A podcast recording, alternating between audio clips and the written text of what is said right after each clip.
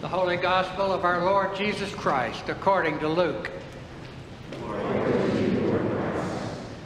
In those days, Mary set out and went with haste to a Judean town in the hill country, where she entered the house of Zechariah and greeted Elizabeth. When Elizabeth heard Mary's greeting, the child leaped in her womb, and Elizabeth was filled with the Holy Spirit and exclaimed with a loud cry, Blessed are you among women, and blessed is the fruit of your womb. And why has this happened to me, that the mother of my Lord comes to me? For as soon as I heard the sound of your greeting, the child in my womb leaped for joy. And blessed is she who believed that there would be a fulfillment of what was spoken to her by the Lord.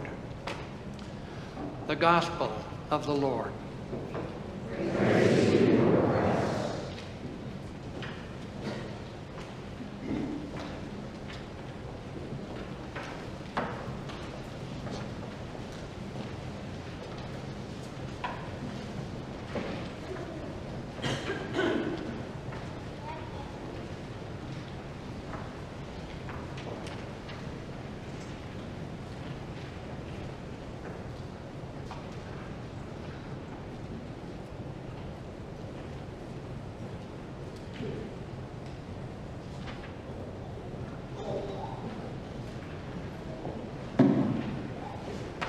I speak in the name of God, who is Father and Son and Holy Spirit.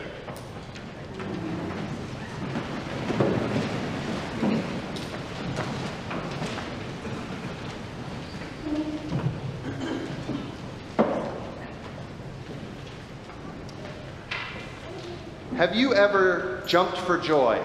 Literally.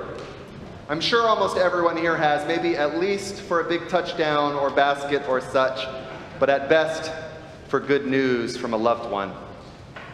Now, this is a bit of a soapbox for me. Many of us in the West are still caught up in an enlightenment fallacy that emotions or feelings are there, these ethereal ghosts of things that just pass through us. And people of reason and decorum, at least, don't let themselves be troubled by such insubstantial vapors. Not where anyone can see us, anyways. But it's not true. Emotions are physical and embodied things like great wells of potential energy waiting to break out into the world kinetically, if kept pent up or simply strong enough in the moment. In our gospel passage today, Our Lady is a bearer of the sort of joy that makes one jump. The Archangel Gabriel has announced that Elizabeth and Mary both would be bearing unexpected children. Zechariah was struck mute, gentlemen, take note, and after running his mouth, and Joseph is wisely staying quiet. Mary has gone to visit her cousin, who is both older and farther along, appropriately enough for John the Baptist, the forerunner, the one who will prepare the way for Mary's child. And when she walks in and greets her cousin, John leaps in the womb.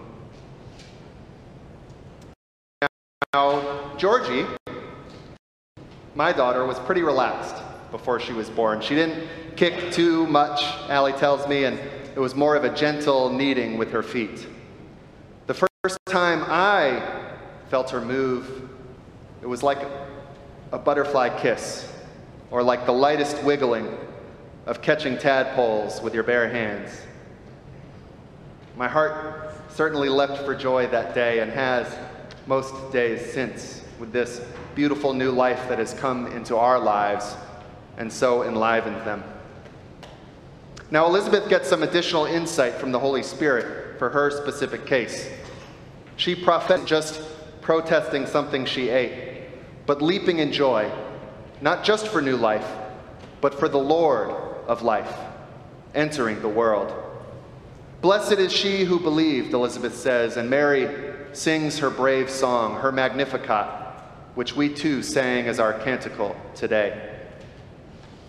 Luke then notes Mary stayed with Elizabeth about three months before returning home, but he leaves out any details of those three months. Mary was so young, She must have been asking Elizabeth to share her wisdom as her elder cousin. They must have both joined in on speculating what being a mother for the first time would be like. Maybe Mary was helping care for Elizabeth as she approached full term. And maybe it was better for Mary to be away from her community at that time, since she wasn't technically yet married to Joseph. I am certain that they were both pondering all the things in their hearts hopeful expectation, wonder, and fear and anxiety side by side that hope as well. It was a scary time, a scary world, especially for peoples on the edge of Rome's mighty empire. There were wars, famines, bandits, all the regular dangers of the day, the risks of birth, and first century healthcare. These were real things, despite Mary's great faith. And if not even being the mother of God protected her from life's hardships, I don't know why it surprises me still when sorrows and suffering rear their heads in my li- life and those I care about, but somehow it still does. Our Lady is also a bearer of sorrows, and that's important.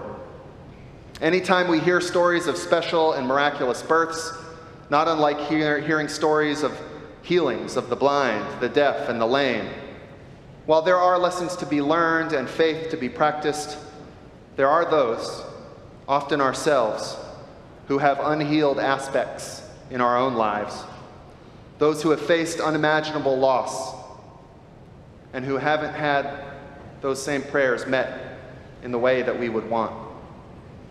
And there's no easy answer for that. I have friends who have struggled with infertility, and these joyous stories of the season are still sometimes hard for them to hear.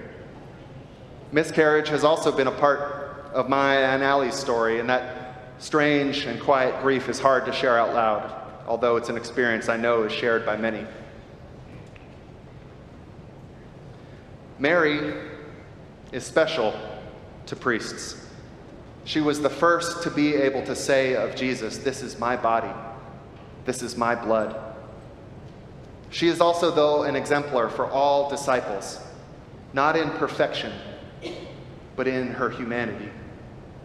The same girl who sung Magnificat, who was living amidst the bloody Pax Romana and could still say in past tense that God has cast down the mighty and scattered the proud, such was her faith and the sense of God's lifting up the lowly, the hungry, including and especially her own self. And yet, of course, she would also be washed away in heartbreak as she eventually watched her son die under the weight of the sins of the world. Whatever she knew or didn't know about what might happen next and how God might fulfill those promises that God made. It's still a scary world to bring a child into even if the hospitals are better. I don't know, maybe I talk about this too much, but as sharp as my joy with Georgie now in my life is, my fears and anxieties are also sharper. And I still regularly wonder and worry about this world that we've brought her into.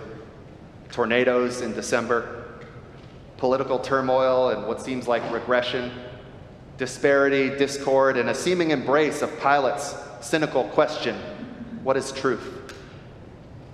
Children being accidentally left home alone, having to defend their home against robbers. What a world.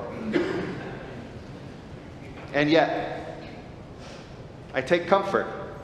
I take comfort remembering that that's how it's always been these past 2,000 some years as we approach Christmas. Thanks be to God, it has remained since the very first, as hard or hopeful a place as it may find us, a season celebrating yes. God's yes to us, despite ourselves, despite so often our no to God, our no to each other. Mary's yes in the Annunciation, just a few verses before our passage, celebrated as a feast, of course, back in March. Our Lady is finally a bearer of hopeful expectation. There are few promises in this world and in this life, but there is God's faithfulness. To an unwed Jewish peasant girl in first century Palestine, and to any of us who hear her glad song today. It's a risky thing. It's a brave thing. It makes us even more vulnerable to say yes, to say, I hope, to say, I'll try. And yet, time and again, friends, in life, in our stories of Scripture, in the lives of the faithful, I think that's where hope blooms into love. It's where revolution may transform into repentance and reconciliation. It's where the lost, the least, and the lot into the family. It's where we may just encounter the Lord of life, our own hearts leaping in joy. As Advent draws to a close, as we hold our breath and await the Holy One to be born in our lives again, in our joys and in our desperations, I would leave you today with this poem my friend Mary Henry shared called The Risk of Birth by Madeleine L'Engle. This is no time for a child to be born within the earth, betrayed by war and hate, and a comet slashing the sky to warn that time runs out and the sun burns late. No time for a child to be born in a land in the crushing grip of Rome. Honor and truth were trampled to scorn. Yet here did the Savior make his home. When is the time for love to be born? The inn is full on the planet Earth. And by a, sky, a comet, the sky is torn. Yet love still takes the risk of birth.